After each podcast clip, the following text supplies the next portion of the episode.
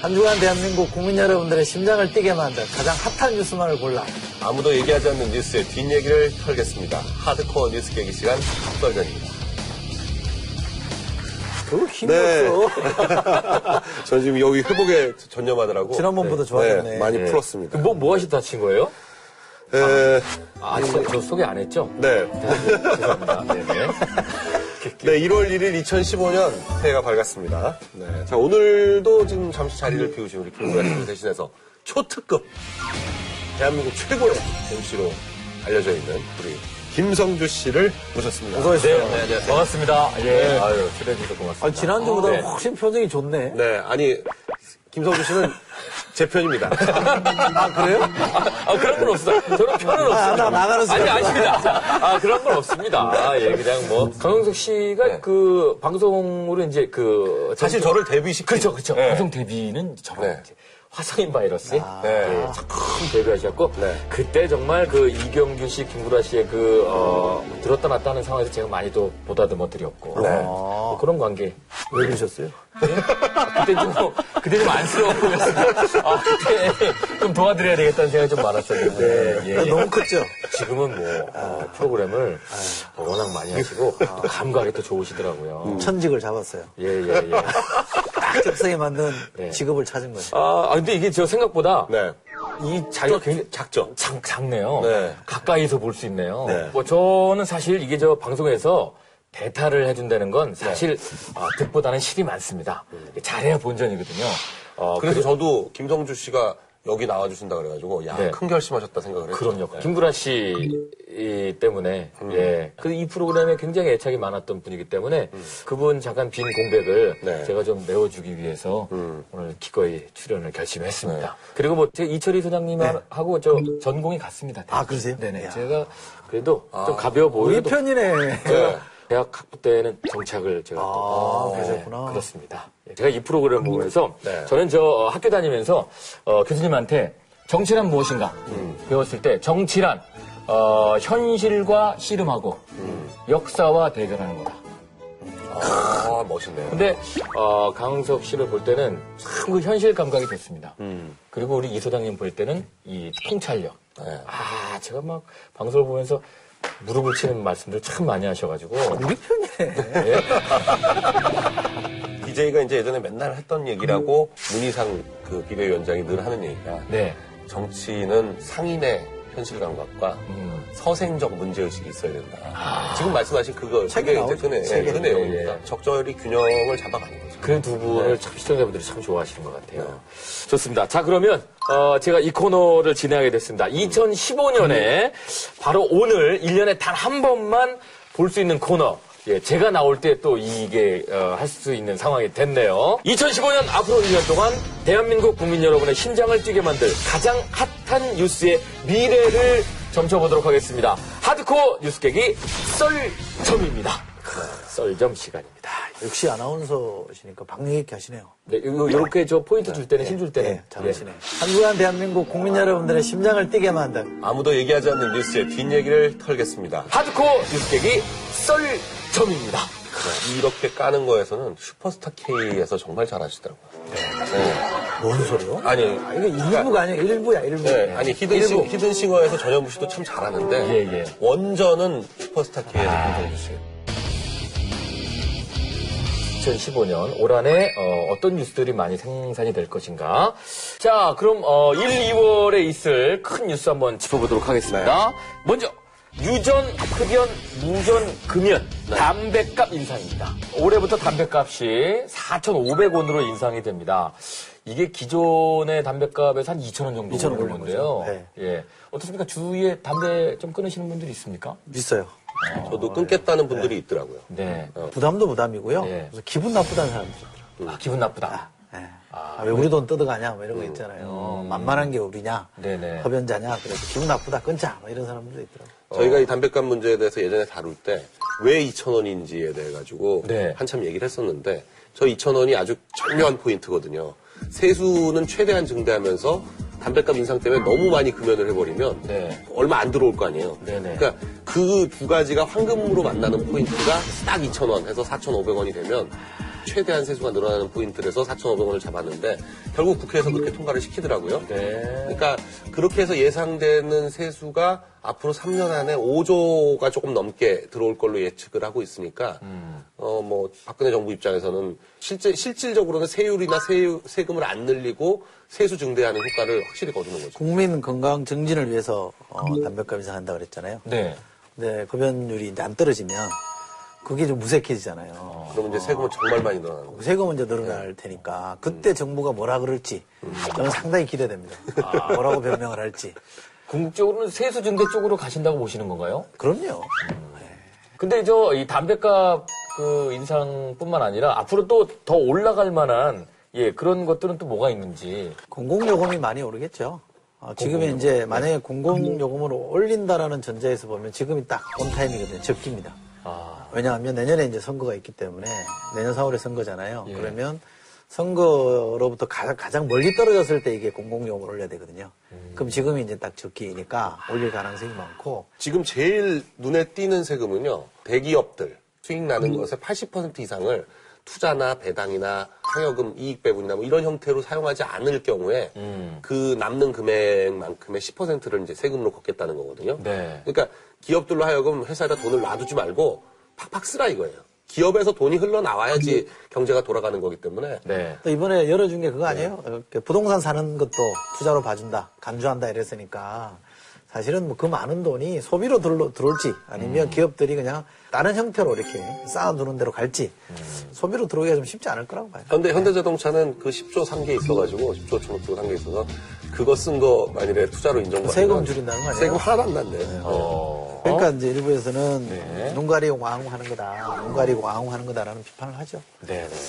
자 1, 2월에 있을 또 하나 뉴스 새정치민주연합 전당대회가 있습니다.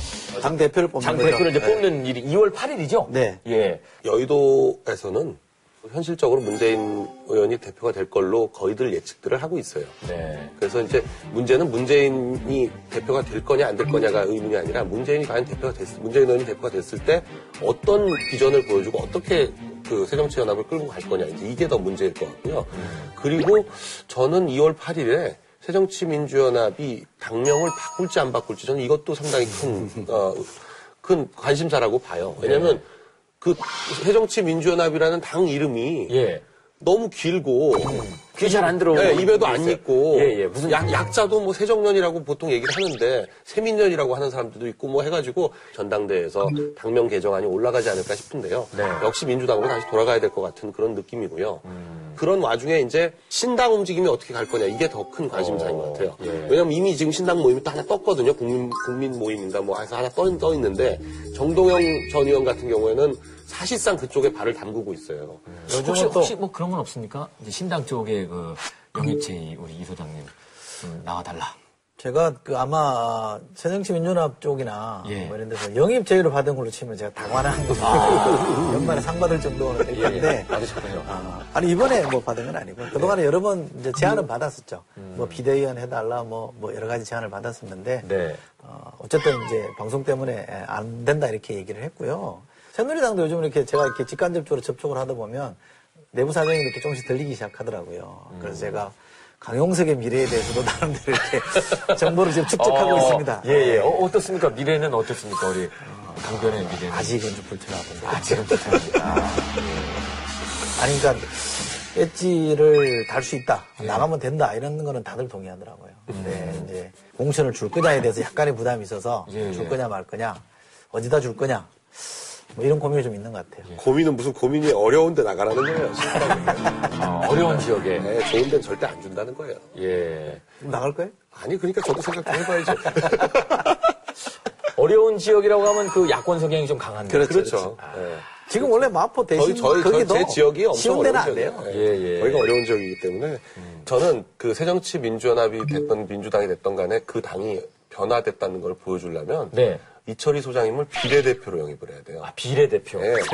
지금, 그러네, 지금. 지금 비례대표 하는 사람들 보면 예. 이철희 소장님만한 분 한 사람도 없어요 지금 새정치연합의 비례대표 중에 누가 있어요 맨날 사고만 치는 사람들만 잔뜩 있지 그러고 무슨 뭐 다뭐 계보로 해가지고 그렇게 해가지고 거기서 몇 년 고생했다고 다 그렇게 한 거지 아니 그러니까 표를 끌어올 사람을 비례대표에다 꽂아야 되거든요 근데 표를 끌어오는 걸로 따지면 그냥 최고죠.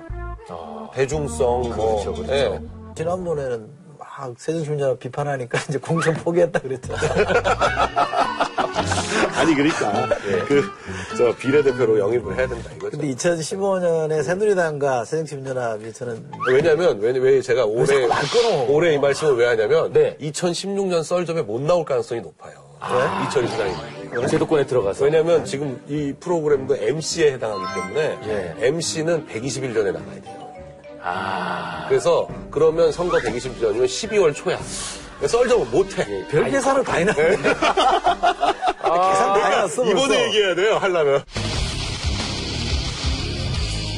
박근혜 대통령 취임 2주년 그리고 청와대 개각. 예. 벌써 2년? 아직 2년? 뭐 이런 이런 느낌으로. 저는 아직 2년. 아직 2년?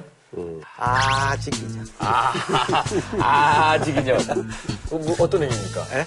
힘들잖아요. 뭐 사건이 이렇게 많아. 여태 2년?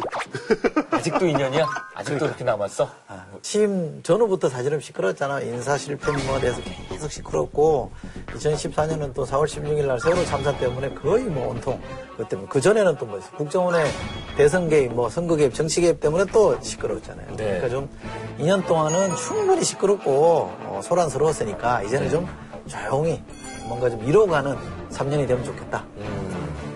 어, 지난 연말에 말이죠. 이, 이 박 대통령 지지율이 어, 푹 꺼져 있다가 통진당 해산과 함께 또 올라왔습니다.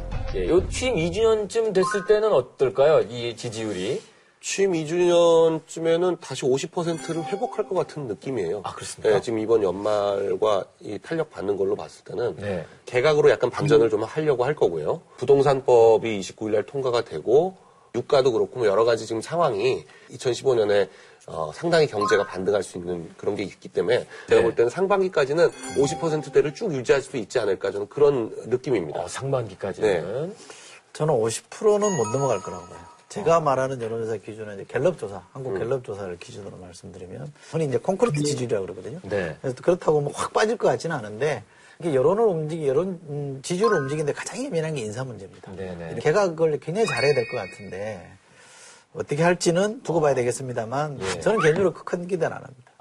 경험적으로 봐서. 저는 뭐 개각을 할 텐데 뭐 총리는 지금 보니까 아주 장시간 동안 지금 검증하고 있잖아요. 이완구 원내대표를 거의 석 달째 그 이제 총리 후보 예정자라고 그건 검증이 아니고 길들이기지. 오죽하면 갖다 총리. 후보 예정자라는 표현까지 등장해서 해가지고. 이완구 원내대표를 할 것 같은 생각이 들고요. 그리고 통진당 해산이 저렇게 one-side하게 나온 거에 대해서 어떤 식으로든지 황교안 법무부 장관에 대해서 승진 인사 내지는 보상 인사가 있지 않을까 하는 그런 성질은 알겠는데 보상은 뭐예요? 아니 잘 잘했으니까 그러니까 보상을 어디로 가는 거예요? 대통령 실장으로 간다고 지금 쭉 얘기가 되고 있잖아요. 진짜 예. 이완구 통리로 가고 그 다음에 황교안 장관이 이 청와대 실장으로. 비서실장으로 가고 그 다음에 지금 이제 해수부 장관 하던 분이 이 이주영 의원이 당으로 갔단 말이에요. 지금 원내대표 나오는 게 나오죠. 기정사실란 말이에요. 이러면 우리 흔히 하는 말로 대통령의 그립이 아주 최고조로 올라가는 거예요. 그립이 굉장히 세집니다. 그러니까 제일 난감해지는 사람이 제가 볼 때는 김무성 대통령. 옴짝달딱 어떻게 해볼 수가 없는 거예요. 부총리 두 명 다 당에서 간 친박이잖아요. 또 비서실장 그렇죠. 뭐, 이 공안통이다. 지금 이제 원내대표는 청와대랑 또, 어, 맞춰가지고, 주파수를 맞춰가지고 장악할 가능성이 있고. 상대적으로 당 대표는 진짜 고립무원이 될 가능성이 있어요. 그럼 저렇게 되면 제가 볼 때는 청와대가 2016년 총선까지 실제로 어, 주도할 가능성이 있어요. 공천도 주도할 가능성이 있기 때문에 김무성 의원이 그냥 넉넉하게 그냥 머리 숙이고 있을 거냐. 어느 순간에 저는 음, 한번 음, 이제 속된 말로 들이댈 가능성이 있거든요. 이 게임이 어떻게 가느냐. 이게 여권의 이제 판도를 가늠해 볼 수 있는 중요한 변수일 겁니다. 네. 여기서 개인적인 의견을 얘기해도 됩니까? 김구현 씨도 개인적인 의견 얘기? 그럼요, 가끔 하죠. 그럼요. 예, 예. 아, 제가 뭐 개인적인 의견 네. 좀 뭐, 어, 잘 모릅니다만. 이제 우리 저, 어, 박 대통령이 이제 수첩 인사 네. 많이 하신다고. 근데 이제 방송 프로그램을 보면 말이죠. 네. 친한 사람들이 많이 그 캐스팅이 돼서 하는 경우가 있고, 음. 잘하는데 나랑 좀 불편한 사람이랑 캐스팅이 돼서 하는 경우가 있습니다. 네. 근데 아주 크게 대박을 치려면 나랑 조금 불편한데 잘하는 사람이 같이 있어야 프로그램이 잘 되더라고. 음. 이거 저, 저는 개인적인 경험상 그렇습니다. 그래서 이 좋은 사람들끼리만 하면 자기들만 좋아요. 그렇죠, 때. 그렇죠. 음. 예. 근데 이제 시청자들은 지들끼리 뭐 하고 있는 거야? 뭐 이런 얘기를 하시는 경우가 좀 있어서. 그러니까 제가 사실 화성인 바이러스 같은 경우도 처음에 엄청 하기 싫었습니다. 이경규, 김구라 씨랑 같이 하라 그래가지고. 불편해서. 어, 너무 불편한 거예요. 하루하루가 아? 지옥, 지옥 같은 거예요. 그때는 이제 힘드니까. 근데 이제 나중에 그들이 이제 능력 있는 분들이기 때문에 저를 좀 살려주기 위해서 이렇게 애쓰고 했었던 걸 뒤늦게 이제 알면서 아, 이게 내가 좀 불편해도 어, 능력 있는 사람들은 그냥 믿고 한번 써보자. 한번 가보자. 뭐 이런 생각을 가질 필요도 좋은 있겠다. 말씀이네요. 예, 예. 예. 저도 지금 굉장히 느낀 바가 있어요. 아, 그렇습니까? 네. 예. 다른 프로그램 머릿속에 지금. 예, 지금. 예. 아, 전현무 씨랑 또 뭐 하신다고 그러셨죠? 그러니까요. 예? 전현무 씨랑. 전현무 씨랑 친하신가 봐요? 안 친해요. 안 친하세요? 친해서. 예. 전현무 씨랑은 왠지 좀 이렇게 뭐가 안 맞는 것 같기도 하고 그래갖고 네네. 이번에도 해야 되나 말아야 되나 하는 생각하고 있었는데 근데 이제- 지금 말씀 들어보니까 아니, 아니. 정 안 맞는 사람을 또 굳이 안 될 것 같은데 확실히 아니라는 사람은 또 이제 확실히 아니고 예, 예. 불편한 사람하고 하는 게 잘 될 수도 있다고요. 네네네. 있더라고요. 제 기호가 지금 이 프로그램. 불편한 아 불편한 분이시군요. 처음에 하자 그랬을 때 상대가 누구예요? 이랬더니 누구라 그랬을 때 됐고요. 가세요. 그러셨어요. 네. 근데 하니까 잘 되시잖아요. 두 분이 네. 워낙 색깔 좋으시고. 네. 대통령한테 한마디 하고 갑시다. 그럴까요? 네. 네. 딱그 세 마디만 하겠습니다. 생각을 바꾸시고, 첫근은 버리시고, 사람은 만나십시오. 감명합니다. 예. 일목요연하게. 저는 그 경제에 예, 올인하시는 한 해가 되기를 바랍니다. 그러니까 성과를 내면 특히나 경제에 있어서 성과를 내면 그런 국민들이 알아줄 거다 이렇게 생각을 합니다. 뒤집어 말하면 성과 없으면 혼날 거다 이런 얘기죠. 그럼요 아무리 그거 방금 말씀하신 거 다 해도 성과 안 나오면 아무 소용 없어요. 저도 한마디 해야 될까요? 어, 하세요. 네.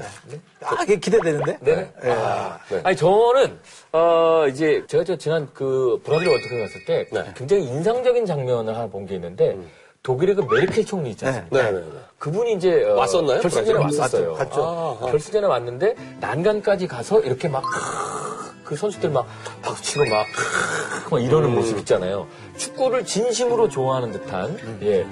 사실 이 대중과의 스킨십 아 저분도 우리랑 어, 똑같은 취미를 갖고 있고 음. 우리랑 크게 다르지 않구나 인간적인 면모를 보여주려면 이렇게 경기장 같은 데서 좀 자주 나오셔가지고 음. 관중들과 좀 호흡도 좀 나누고 예. 좋죠. 대통령이 셋 중에 김성주 씨 말만 들을 것 같은 그런 느낌. 메르켈은 그 엄마 리더십이라 그래가지고. 네네네. 예, 예, 예. 요즘은 마더십이라는 단어도 씁니다. 음. 그러니까 리더십이 아니라 마더십. 이게 좋다. 엄마 같은 음, 리더십을 하는 게 좋다 그러는데 예. 그 메르켈이 무티 리더십이라고 해서 아주 엄마 리더십으로 유명하신 분이거든요. 좀 벤치마킹 하실 필요가 있습니다. 아, 이게 그 보여주기 위한 그림 말고요. 국민들하고 함께 어울리고 그 사람들이 얘기를 듣고 그걸 네. 정책으로 반영하는 게 필요하죠. 그게 굉장히 기본입니다. 현장의 얘기를 또 들을 수 아, 있는 그럼요. 시간이 될 예. 수 있으니까. 자, 어, 이번에는 이제 3월부터 6월까지 큰 뉴스를 살펴보도록 하겠습니다. 지난해 이 물 수능 오명과 또 네. 출제 오류로 인해서 정부가 3월까지 수능 체제 개편 방안을 내놓겠다고 발표를 했는데요. 과연 이번에 효과가 좀 나올까? 이런 걱정들이 좀 있거든요. 그 이번에 물수능이라고 하지만요. 그냥 영어 풀어보면 혹시 한 번 안 보셨죠? 굉장히 어렵습니다. 그 지문도 엄청나게 길고요. 네. 굉장히 어려워요. 근데도 왜 쉬웠냐면 이게 70%가 EBS 교재랑 연계되다 보니까 EBS에 나온 지문이 그대로 막 나오고 이러는 거예요. 네. 그러다 보니까 뭐 EBS 교재 본 사람들은 무조건 다 뭐 거의 만점 가까이 받고 이러니까 변별력이 없다 해가지고 아예 영어는 이제 앞으로 뭐 절대 평가하겠다 네네. 그런 얘기가 나오고 있거든요. 그러니까 지금 중학교 3학년인 친구들부터 절대 평가하겠다라고 또 바꾸겠다는 건데 이게 많이 신경 쓰이지. 네, 아 이거 저는 그, 그 다- 완전히 달려 있으니까 예, 예. 예, 그건 지나가고 있기 때문에 사실 네. 개편하는데 별 관심은 없어요. 우리 사람 학부모 입장에 그렇게 되거든요. 저는 이제 막 다가오고. 그러니까 열심히 신경 많이 쓰셔야 돼. 이제 막 거기에 관해서 이제 많이 얘기는 이제 시작합니다. 듣고 있는 거죠. 근데 아직 네. 현- 현실적이진 않은데 저처럼 중3 고1 이래가지고 네. 지금 이제 딱딱 쳤, 딱딱 쳤어요. 그래가지고 이게 도대체 뭐가 어떻게 되는 건지 오죽하면 제가 그 수능을 풀어봤겠어요.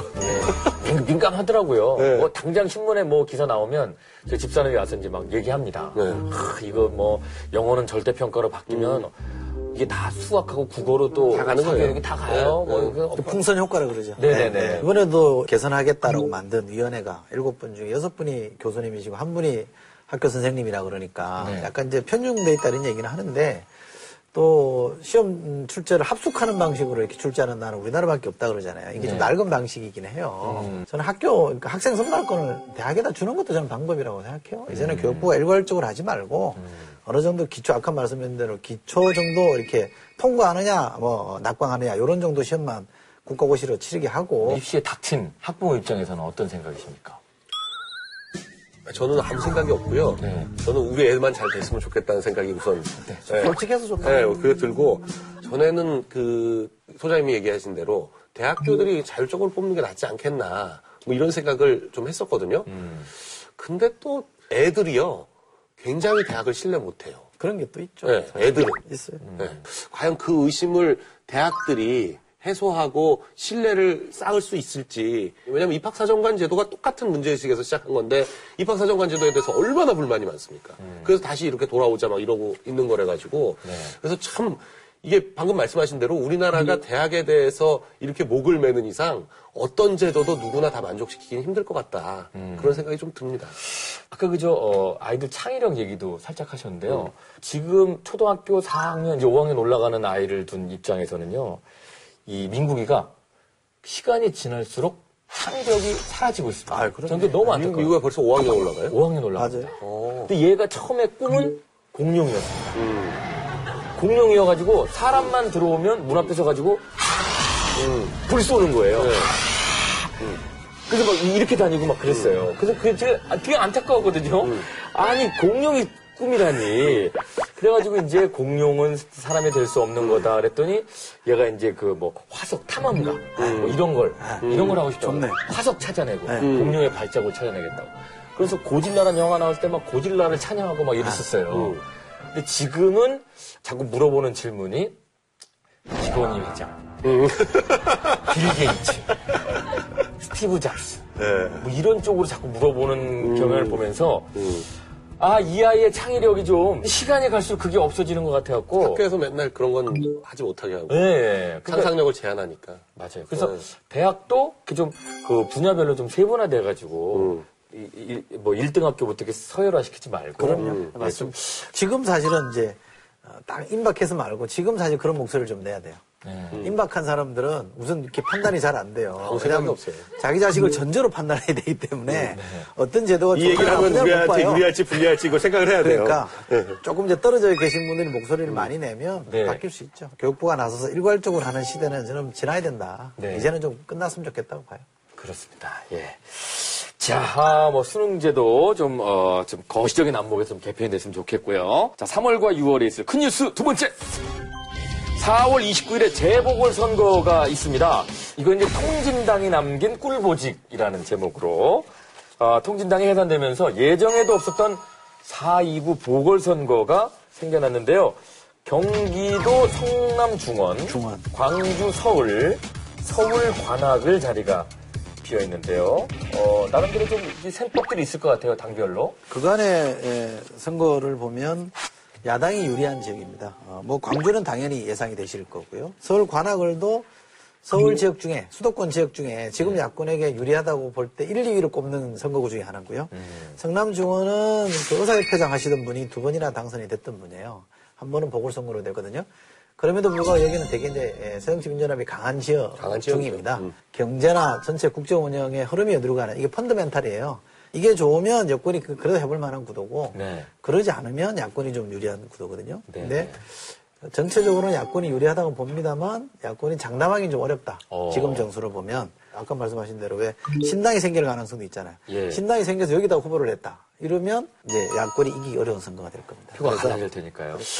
우리 저, 어, 강 변호사님, 아까 저 우리 처음에 얘기했던 얘기 중에 굉장히 좀 어려운 지역에 자꾸 나가라고 한다. 혹시 저 관악을 아닙니까? 거요? 네, 관악, 관악을은 뭐 너무, 너무 어려운 지역이라가지고. 예, 예. 그런데- 아니, 뭐 학교도 그쪽에서 나오셨고. 그죠? 제가 저이 관악을 잘합니다. 제가 왜냐면 저 서울 처음 올라와서 네. 살았던 데가 신림 구동이거든요. 아, 그 관악을이네요. 화랑구, 네. 화랑교 근처에. 네. 신림동에 네. 관악 어린 걸 안단 관악을, 말이에요? 관악을이에요. 따져봤구나. 아니, 아니, 안 따져봐도. 그러니까. 따져본 것 같은데, 이번에? 봉천동이 갑이고 그 신림동이 을이에요. 사정권이 있구나. 네, 아니, 아니. 뭐지, 강 변호사께서 관악을 나오면 저한테 물어보면 저는 나가지 마라 그러고. 나가지 마라. 네. 나가지 아직은 보궐선거로 가면 안 됩니다. 보궐선거가 워낙 주목도가 높아서 네. 옛날 게 다 나오거든요.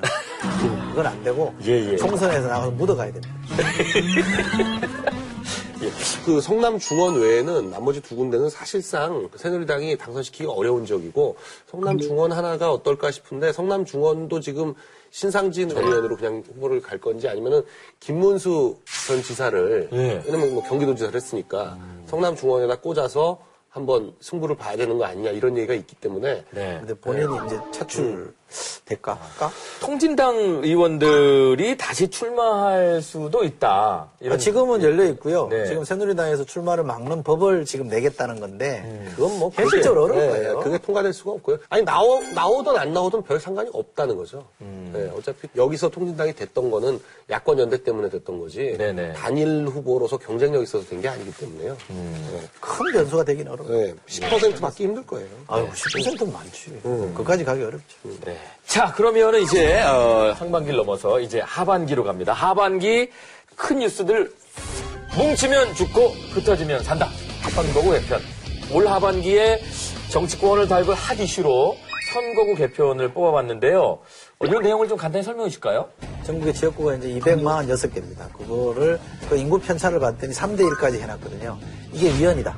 2대 1로 줄여라는 거예요. 그래서 말씀하시는 그 2대 1, 3대 1이 그, 뭐 어떤 얘기입니까? 그 최소 인구인 그 지역구와 예. 최대 인구인 지역구 간의 편차가 3배 이상 나면 안 된다. 네, 그러니까 세 지금은 최소 인구인 데가 거의 9만 몇천 명인 데가 있거든요. 예. 그런 지역구가 있고 많은 데는 거의 29만 명, 30만 명 이렇게 돼 있는 데가 있어서 제일 적은 데가 제일 많은 데가 1대 3인데 그러면 적은 지역의 한 표는 많은 지역의 세 표하고 동일하니까 아. 이 표의 등가성의 원칙에 위배된다. 예, 이래서 아무리 벌어지더라도 1대 2 안으로 좁혀라.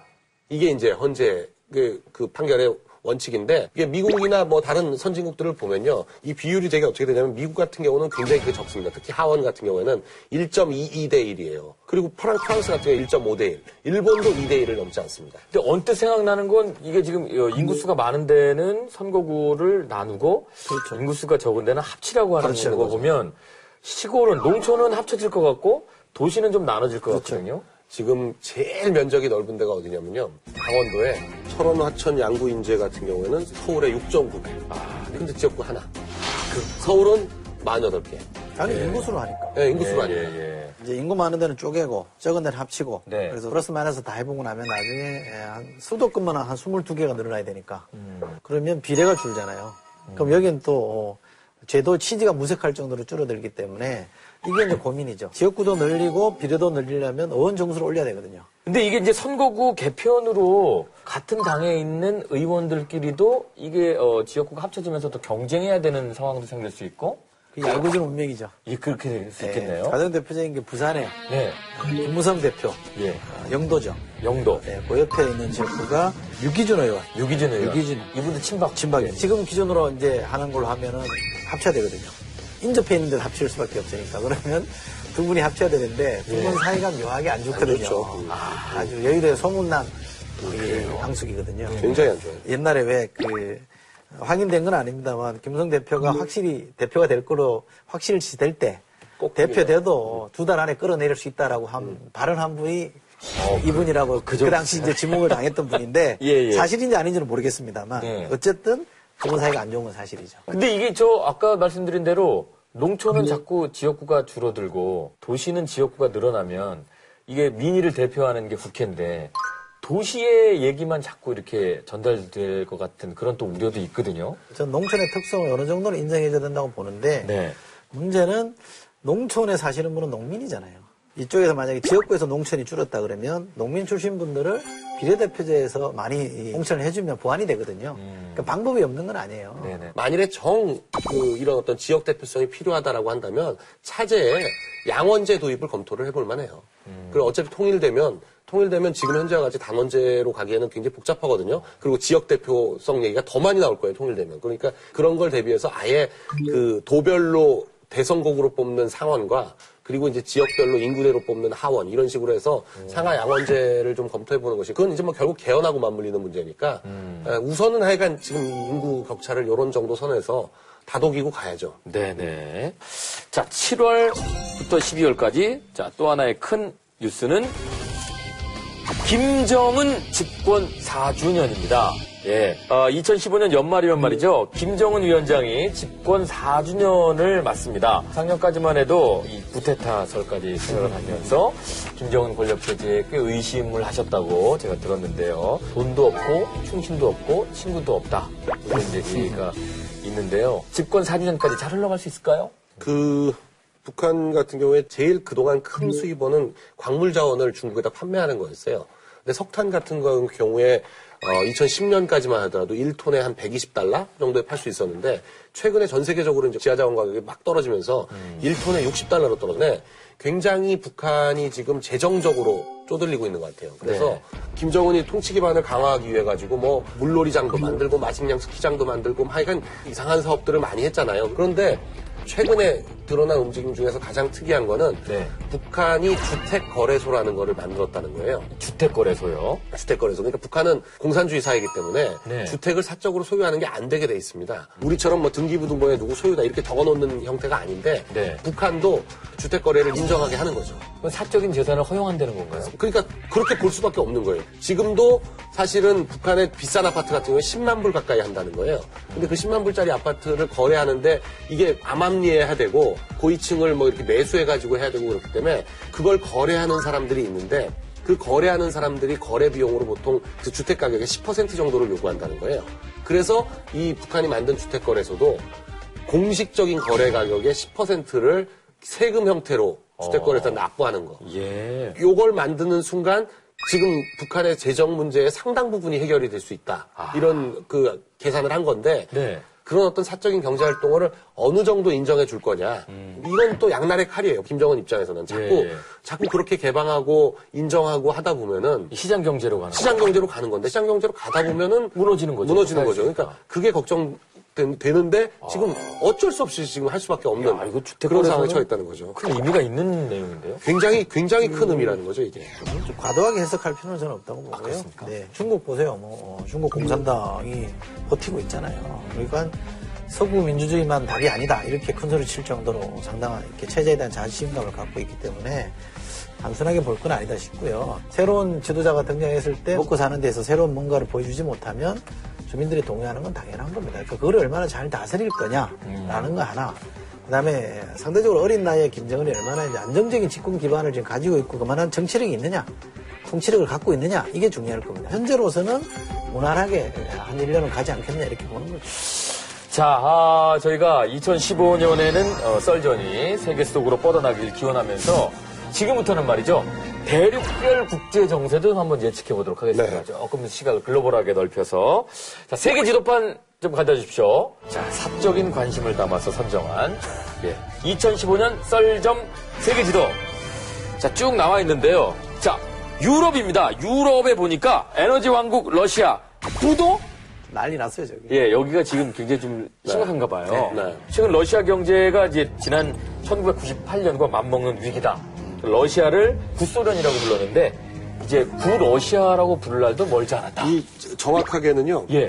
모라토리엄을 선언했었습니다. 모라토리엄을 선언해서 우리가 그때 그래가지고 한 15억 불 물려가지고 네. 지금도 한 7, 8억 불 남아 있습니다. 어, 러시아에. 이 러시아가 약간 어려운 상황이 되면 전체적으로 또 이제 도미노로 이렇게 좀올 상황이 되는 것 같은데 러시아가 왜 이렇게까지 됐습니까? 그러니까 지금 서방 세계가 아주 똘똘 뭉쳐가지고 러시아의 우크라이나 침공에 대해서 그걸 저지하려고 경제 제재를 하고 있는데 이 경제 제재만 가지고도 러시아에 엄청난 타격입니다. 그래서 이것 때문에도 부호들이 그 가진 돈 빼가지고 막 여기저기 외국에다가 들고 나가고 이게 한 천억 불 가까이 되거든요. 근데 그것뿐만이 아니라 지금 유가 전쟁으로 러시아는 그 재정을 적당히 유- 유지하기 위해서는 유가가 한 최소한 80%는 유지가 돼야 돼요. 근데 지금 60불대로 떨어졌고 뭐 사우디 장관 얘기로는 20불까지 떨어져도 자기는 감사하지 않겠다고 하는 거니까요. 러시아 입장에서는 작년보다 올해가 훨씬 더 어려운 상황에 처할 거고요. 어. 지금 푸틴에 대해서 뭐 새로운 짜르라고 다 얘기하고 있는데 짜르가 뭡니까? 그 러시아 황제, 재정 황제. 황제, 재정 황제들이 짜르인데요. 짜르들이 항상 그 외국 간섭하고 뭐 그런 것 때문에 그 위기에 처했었는데 지금 딱 푸틴이 그런 상황이래가지고 작년 연말에 그 오바마가 그 미국 의회에다 제출한 것들을 보면은 우크라이나 군에 대해서 3억 5천만 불까지 지원해주고 거기다 무기 같은 거 제공해주고 이런 법안에다 서명을 했거든요. 그러니까 미국은 우크라이나 사태에서 물러나고자 하는 생각이 전혀 없어 보여요. 네. 그러니까 지금 마치 60년대 초반에 쿠바에서 그 미국하고 소련이 맞붙었던 거를 연상시키는데 그 오바마는 그때 케네디가 강력하게 해가지고 소련을 물리쳤던 것처럼 이 우크라이나에서도 아주 막 강력한 모습을 보여가지고 러시아를 굴복시키겠다 이런 의지가 굉장히 보이고 또 그런 것들이 다 에스컬레이트가 돼가지고 지금 지지율이 상승하고 있어서 오바마 입장에서는 푸틴이 포기하지 않는 이상 오바마가 포기할 가능성은 없어 보입니다. 어. 근데 미국이 원하는 만큼 일방적으로 그렇게 갈 거냐? 꼭 그렇다고 보지는 않거든요. 왜냐하면 지금 중국이라는 데서 약간 출구 전략을 찾고자 하는 부분도 있고 중동 저쪽 다른 지역에서 뭔가 또 분쟁이 났을 경우에는 미국이 여기다 집중할 수 없는 여지가 또 생긴단 말이죠. 그러니까 푸틴은 우선은 버틸 거라고 저는 시간을 보고요. 좀 벌으려고 버틸 하겠죠. 거고 그러나 당분간 러시아가 힘든 거는 피할 수 없다고 봐야죠. 우리나라에는 전혀 타격이 없을까요? 지금 러시아하고 무역 비중도 2% 정도. 뭐 그리고 금융 비중은 2%보다 더 낮습니다. 1점 몇 퍼센트 정도로 그러니까 러시아가 당장 쓰러진다고 하더라도 우리가 금융적으로는 타격을 입을 게 그렇게 크지가 않아요. 근데 러시아에 제일 많이 물려 있는 나라는 프랑스인데 프랑스는 거의 440억 불 가까이 물려 있거든요. 서유럽에 있는 나라들은 석유하고 가스 같은 걸 받는다는 거를 전제로 해서 상당히 많은 금액을 러시아에다 꺼준 거예요. 그래서 지금 우리가 문제가 아니라 프랑스나 독일이 네네. 굉장히 큰 금융적인 위기를 겪을 가능성이 큽니다. 그 물린 금액이 워낙 많아가지고. 예, 올해는 이쪽 유럽 쪽이 조금 예, 심란하겠네요. 자, 그리고 이제 어, 아시아 쪽으로 갑니다. 아시아 중국 샤오미의 역습입니다. 중국 샤오미의 역습. 저희가 직접 석대에 어, 여러분들이 자주 사용하시는 스마트폰을 준비를 했는데요. 요게 바로 이제 에, 샤오미 홍미 네, 샤오미의 제일 대표적인 모델입니다. 네네네. 대륙의 애플이라고 자처해온 샤오미가 삼성과 애플을 제치겠다는 포부를 드러내면서 지금 나머지 두 회사가 굉장히 심기가 불편한 상황이라고 합니다. 어, 이게 잘 팔리나 봐요? 샤오미가? 시장 점유율을 보면 그 샤오미가 5.2% 정도 되는 것 같고요. 네. 어, 애플이 12.7, 삼성전자가 24.4%니까 예. 비중으로 보면 아직 뭐 훨씬 게임이 안 될 정도로 삼성이 높긴 한데 2014년과 2014년 같은 분기를 비교해 보니까 삼성의 점유율이 많이 떨어진 거죠. 삼성이 32%에서 24%로 떨어졌으니까 많이 떨어진 거고 중국 쪽은 많이 올라온 거죠. 샤오미의 그 최고 경영자가 2011년에 샤오미를 창업을 했는데 단 4년 만에 지금 세계 3, 4위권의 스마트폰 업체가 된 겁니다. 어. 근데 이게 이제 주로 판매를 중국에서 해가지고 지금 중국 시장 내에서 삼성전자를 앞질러 버렸어요. 그렇죠. 네네. 네, 앞질러 버렸는데 전략이 딱 하나입니다. 저가 전략이에요. 엄청난 저가. 가격 경쟁력. 엄청난 저가에 파는데 샤오미가 대충 작년에 4조를 좀 넘는 매출을 올렸는데 예. 대충 시장에 알려져 있기로는 한 6천억 정도 영업 수익이 나지 않겠느냐, 6천억 원 정도 영업 수익이 나지 않겠냐라고 봤는데 실제로 보니 600억밖에 안 났다는 거예요. 삼성전자 같으면 영업이익률이 한 18% 정도 되거든요. 애플은 그보다 높아서 28, 28, 29 이렇게 되고. 근데 샤오미는 그 기준으로 따지면 2%가 채 안 되는 수익률인데, 그러니 수익이 엄청나게 안 나는데 싸게 팔아가지고 중국 시장에서 판 거죠.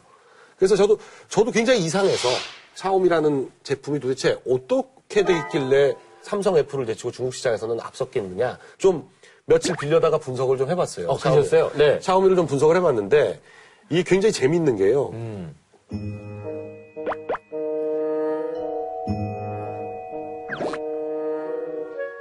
사용해보셨습니까? 아, 나왔다. 네. 이게 기본적으로 쓰는 OS는 안드로이드를 씁니다. 근데 묘하게 안에 들어가서 이제 주된 모양을 보면 애플의 iOS를 거의 베껴놓은 것처럼 어. 또 그리고 lite mode라는 게 되거든요. 그 lite mode로 들어가면 완전히 또 윈도우 폰하고 또 유사하다는 거예요. 예. 그러니까 세상에 나와 있는 세 가지 주된 폰들, 그러니까 안드로이드 폰, 애플 아이폰, 그리고 윈도우 폰 세 가지를 완전히 짬뽕해가지고 섞어놨네요. 섞어놓은 거죠.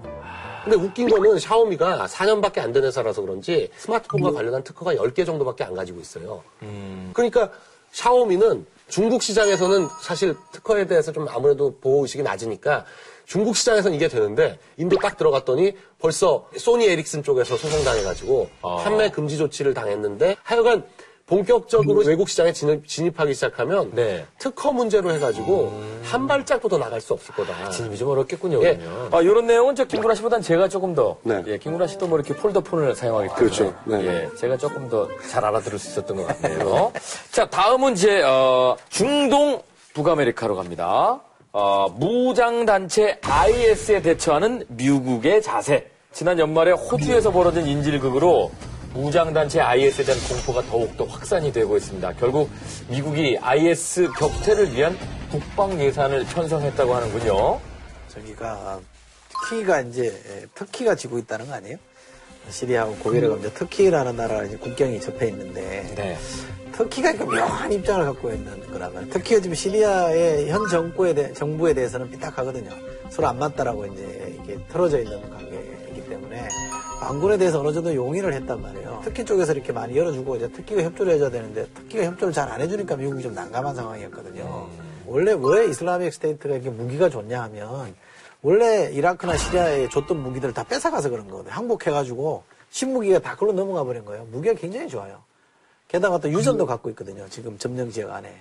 그러니까 돈도 있고 무기도 괜찮고 사람도 지금 몰려들고 있기 때문에 쉽게 제압이 안 되는데 에, 그러다 보니까 이제 고육지책으로 지금 저런 방법을 쓰는데 제가 얼마나 효과가 있을지 그건 좀 두고 봐야 되고요. 키는 요즘 이제 터키가 지고 있다는 얘기를 많이 합니다. 예. 제가 얼마 전에 이제 축구 중계 때문에 이란을 다녀왔는데 미국에 대한 반감 뭐 이, 런게 분명히 확실히 있더라고요. 있죠. 그러니까 제가 이란을 이제 떠나서 이제 그 어, 가방 검사하고 짐 검사하고 몸 검사하고 이제 나가면 되는 거거든요. 근데 이제 뭐 다 빼가고 이제 정말 소리 없이 딱 지나갔는데 아무 소리 안 났어요.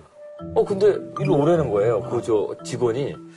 근데 왜요? 이렇게 그 요 가슴 이- 여기 여기 아 여기 막 만지더라고. 그래서 딱 봤더니 제가 후드티를 입었는데 영어가 잔뜩 써 있는 후드티였습니다. 그래서 쓱 만지면서 시 웃으면서 이런 거 입지 마. 뭐 이런 이런 뉘앙스예요. 이런 거 입지 마. 근데 마침 제 뒤에 이제 안정환 선수. 네, 네. 이 선수는 조금 약간 욱하는 사람이잖아요. 근데 안정환 선수를 딱 봤더니 그 사람은 모자에 한 바가지가 영어가 있었어요. 쟤도 걸리겠구나. 어, 근데 진짜 안정환 씨도 일로 오래요, 또 그 사람이.